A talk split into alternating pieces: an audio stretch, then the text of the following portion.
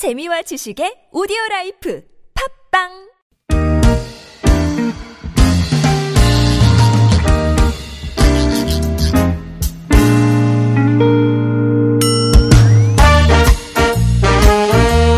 서울 속으로 2부 시작됐습니다. 금요일입니다. 자동차 정비 상담으로 함께 하시는 날이죠.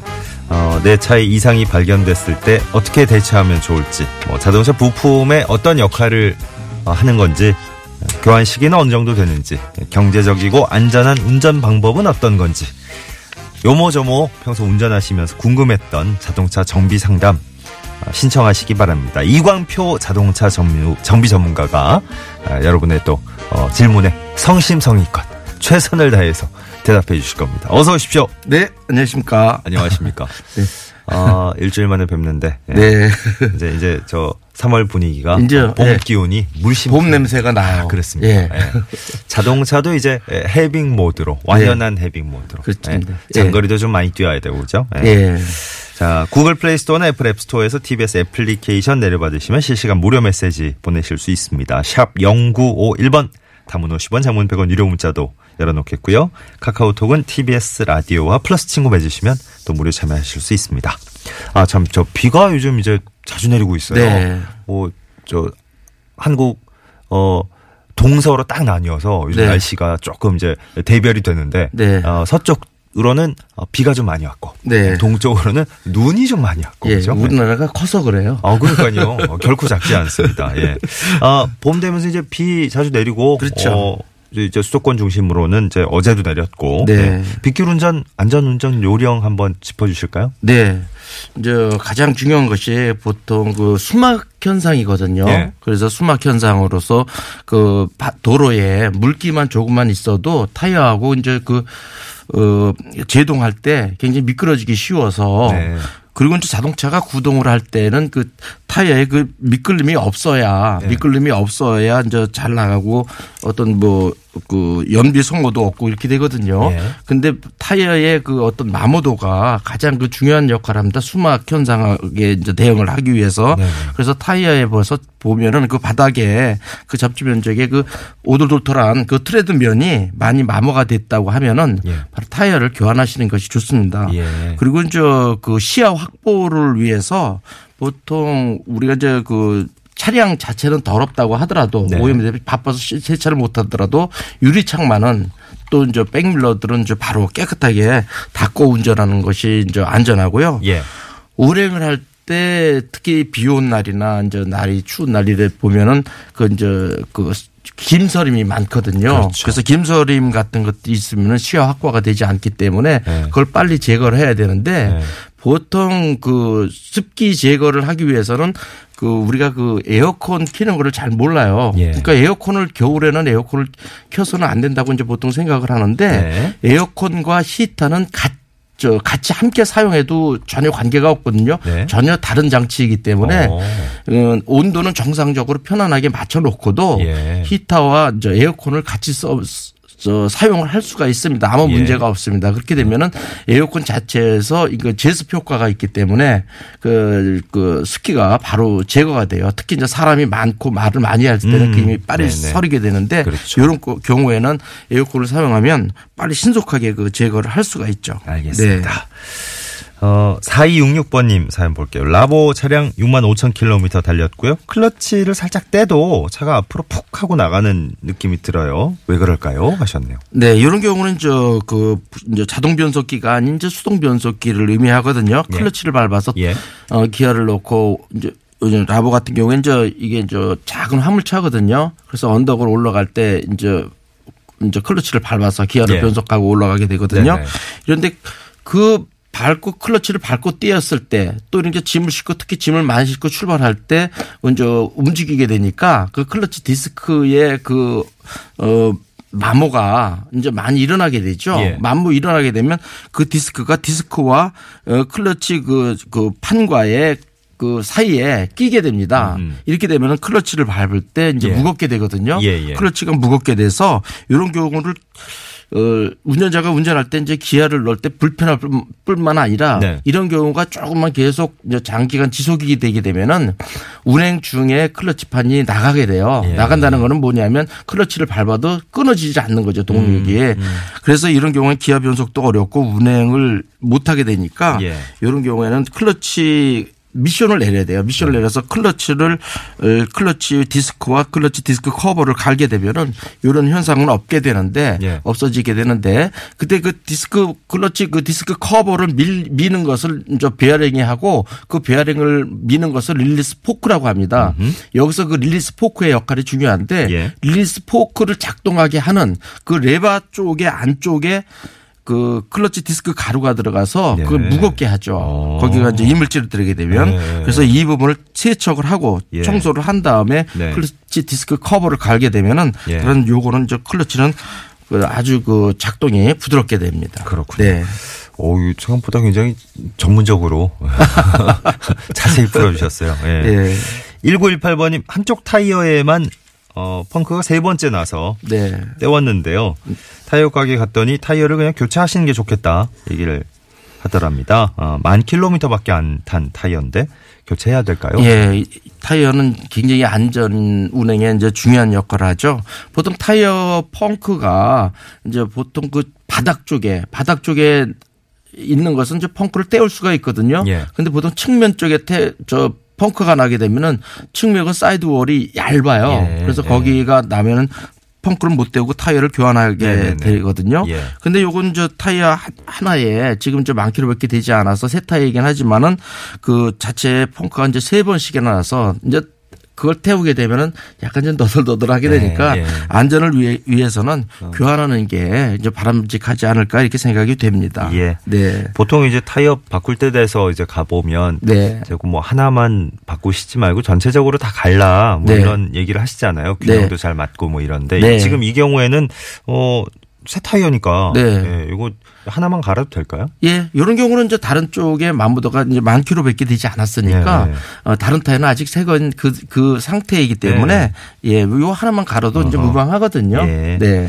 기왕이면 이제 교체하시는 쪽으로. 네, 그게 좋습니다. 어, 네. 제가 아이디를 소개해드리기가 배 나온 남자님이 네. 굳이 그 강조하실 필요는 어, 타이어의 공기압이 카센터마다 좀 다른 것 같아요. 아, 네. 기준이 음. 어 보통 35압 뭐 37 정도를 알고 있는데 어유 전문적으로 들어가시는데. 예, 요거는 이제 보통 그 PSI라는 단위를 많이 쓰거든요. 어, 일반인들은 뭐. 이렇게 기준 잘 예, 모르시니까. pound per square inch로라고 예. 해서 예. 일반적으로 많이 이제 적용을 하는데 네.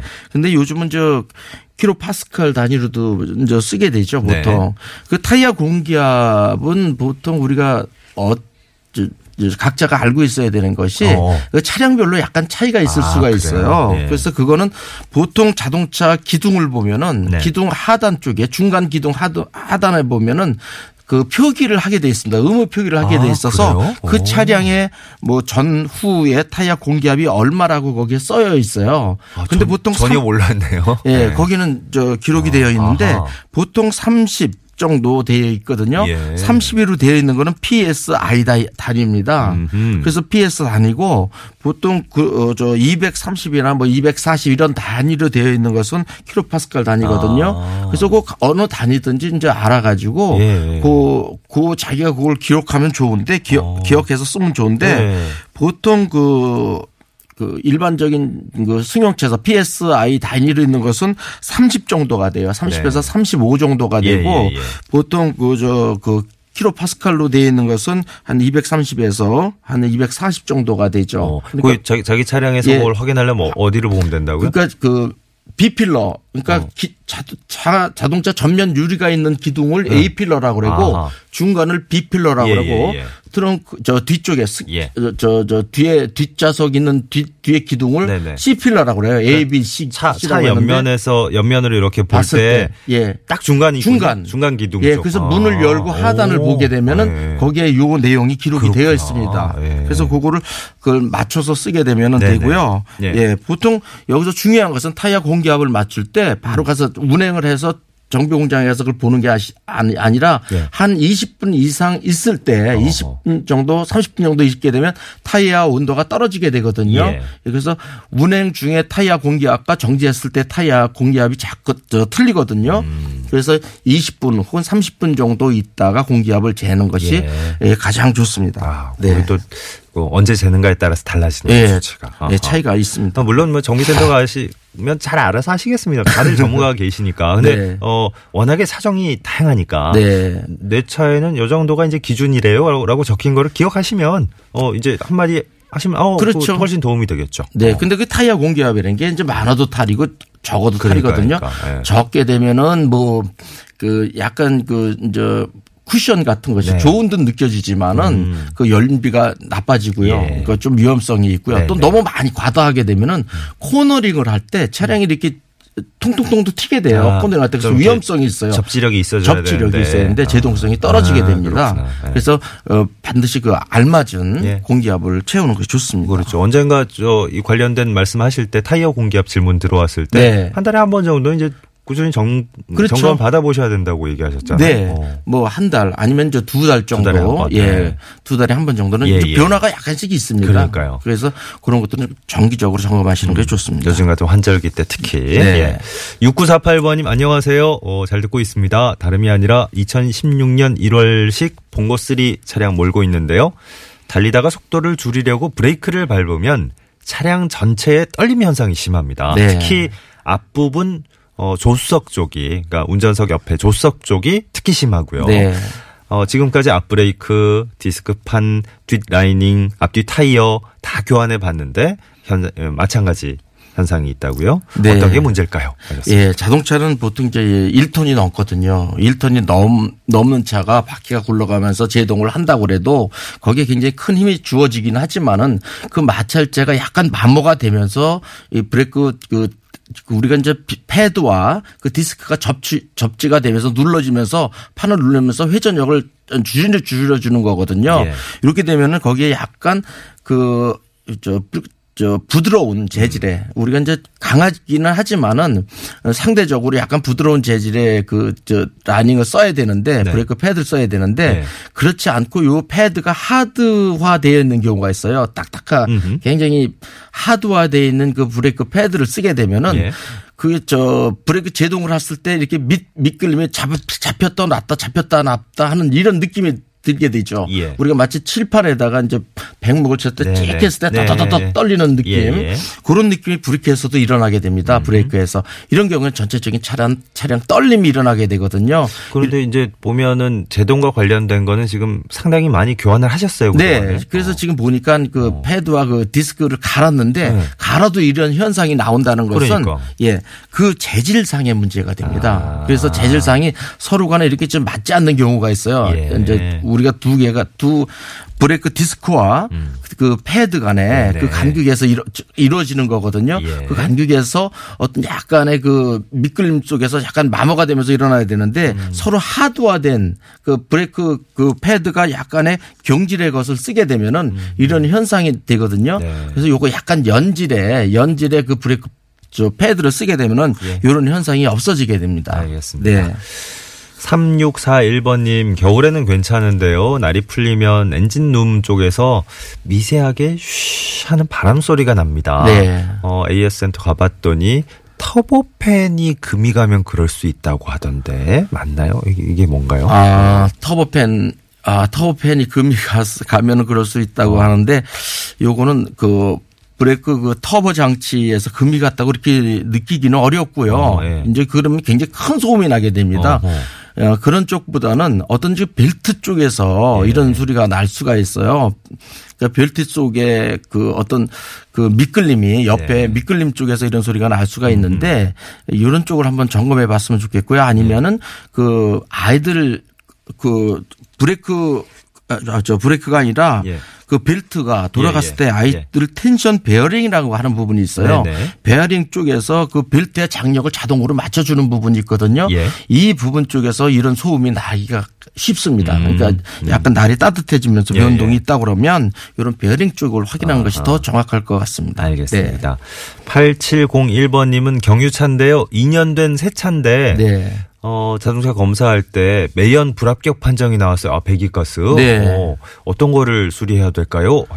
아, 2년 된 차가 이런 경우는 이제 불합격 되기가 좀 어렵습니다. 왜냐하면. 예, 쉽지 않죠. 그렇게 잘 나오는 경우는 아닌데 보통 브레이크 저 저 저 디젤 차량인 경우에는 디젤 특성상 운행을 하게 되면 거기서 카본이 형성될 수밖에 없어요. 예. 나올 수밖에 없고 예. 그 나온 거는 이제 DPF에서 다시 이제 처리를 해주게 되어 있는데 요즘 여과 장치가 잘돼 있는데. 여과 장치가 잘돼 예. 있죠. 근데 이런 경우는 여과 장치 쪽에서 그 탄매가 보통 많이 이제 누적이 되어 있을 가능성이 있어요. 그래서 보통 이런 차량인 경우는 시내를 주로 운행을 많이 하는 차량이에요. 아. 보통 고속도로 이제 주행을 하잖아요. 예. 하도 저 80km에서 한 100, 110km 정도 이 정도 네네. 다니게 되면은 네.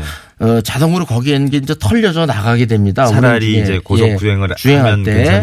어느 정도 털려서 어. 나가게 되는데 네. 시내만 주로 운행하게 되는 차량인 경우에는 음. 이런 부분들이 털려 나가질 않죠. 대부분 이제 시내만 주로 운행을 하는 차량이 그렇습니다. 네. 그래서 이런 경우에 검사를 받게 되면은 네. 검사 때 이거 저 우리가 세 번 이상 가속을 합니다. 그래서 털어내고 측정을 하게 되어 있습니다. 음. 근데 털렸을 때 아마 덜 털려서 이런 경우가 나올 수가 있거든요. 예, 예. 그래서 이런 경우는 한번 저 그 정비 공장에 가면 이거 터는 장치가 있습니다. 아, 털 수가 있어요. 네. 그래서 그걸 털어내고 네. 다시 측정하면 정상으로 나오고 그렇지 않, 않다 그러면 노즐이나 아니면은 어떤 그 연료 장치 쪽에 예, 예. 그 문제가 있는 거거든요. 그 네. 부분을 수리하셔야 됩니다. 예. 그거보다는 아마 이제 털림 네. 그 안에 이제 탄매 네, 네, 네. 예, 청소가 더 우선일 것 같습니다. 그거 뭐, 저, 운행하신 연차로만 놓고 보면 정말 거의 새 차인데. 네.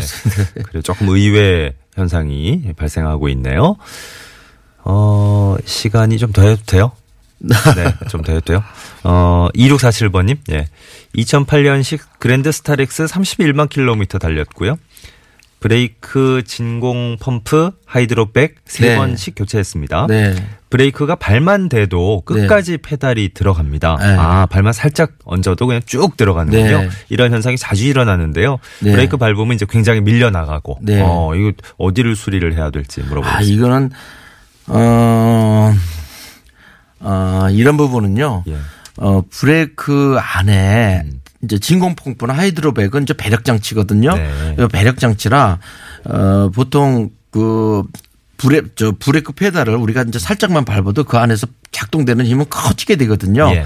근데 브레이크 어느 일정량이 있어요. 브레이크 작동 그 거리가 있는데 그 작동 거리보다 크게 더 들어간다고 하는 거거든요. 예. 근데 요런 것들은 대부분이 보통 셋저 저, 정상적인 차량보다는 많이 들어간다는 얘기거든요. 어. 브레이크 유압 라인에 에어가 차 있는 경우에요. 에어가? 어. 어, 에어 빼는 장치 저 방법 쪽에서 어떤 잘못돼서 이러거든요. 어허. 요즘은 브레이크 에어 빼는 또 기계가 있습니다. 어허. 그 네. 기계에 의해서 이걸 측정하면 되는데 네.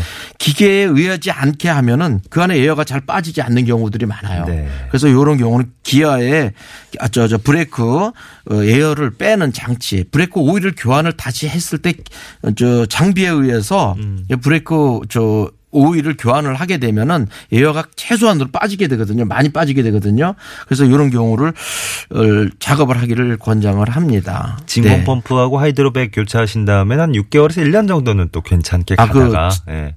갑자기 그러시대요. 어. 아, 6개월에서 1년 정도는 괜찮다가 네. 갈고 나서 예. 그렇다는 그 어떤 제품 쪽에 내구성에가 문제가 있다고 볼 수가 그래요? 있는 거죠. 예, 예, 네. 알겠습니다.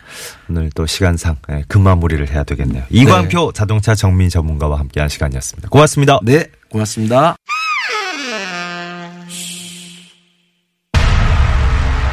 Come on, hey, mommy. Come on. 3월 9일 금요일에 함께했던 서울 속으로 이제 물러갈 시간입니다. 오늘 끝곡이 어, 허리케인 라디오의 최일구 DJ가 생각나는 왠지 생각나는 노래네요. 예, 마마무의 넌 이즈먼들 끝곡으로 흐르고 있습니다. 주말도 잘 보내시고요. 네, 다음 주 월요일 아침 11시 6분에 서울 속으로 다시 뵙겠습니다. 고맙습니다.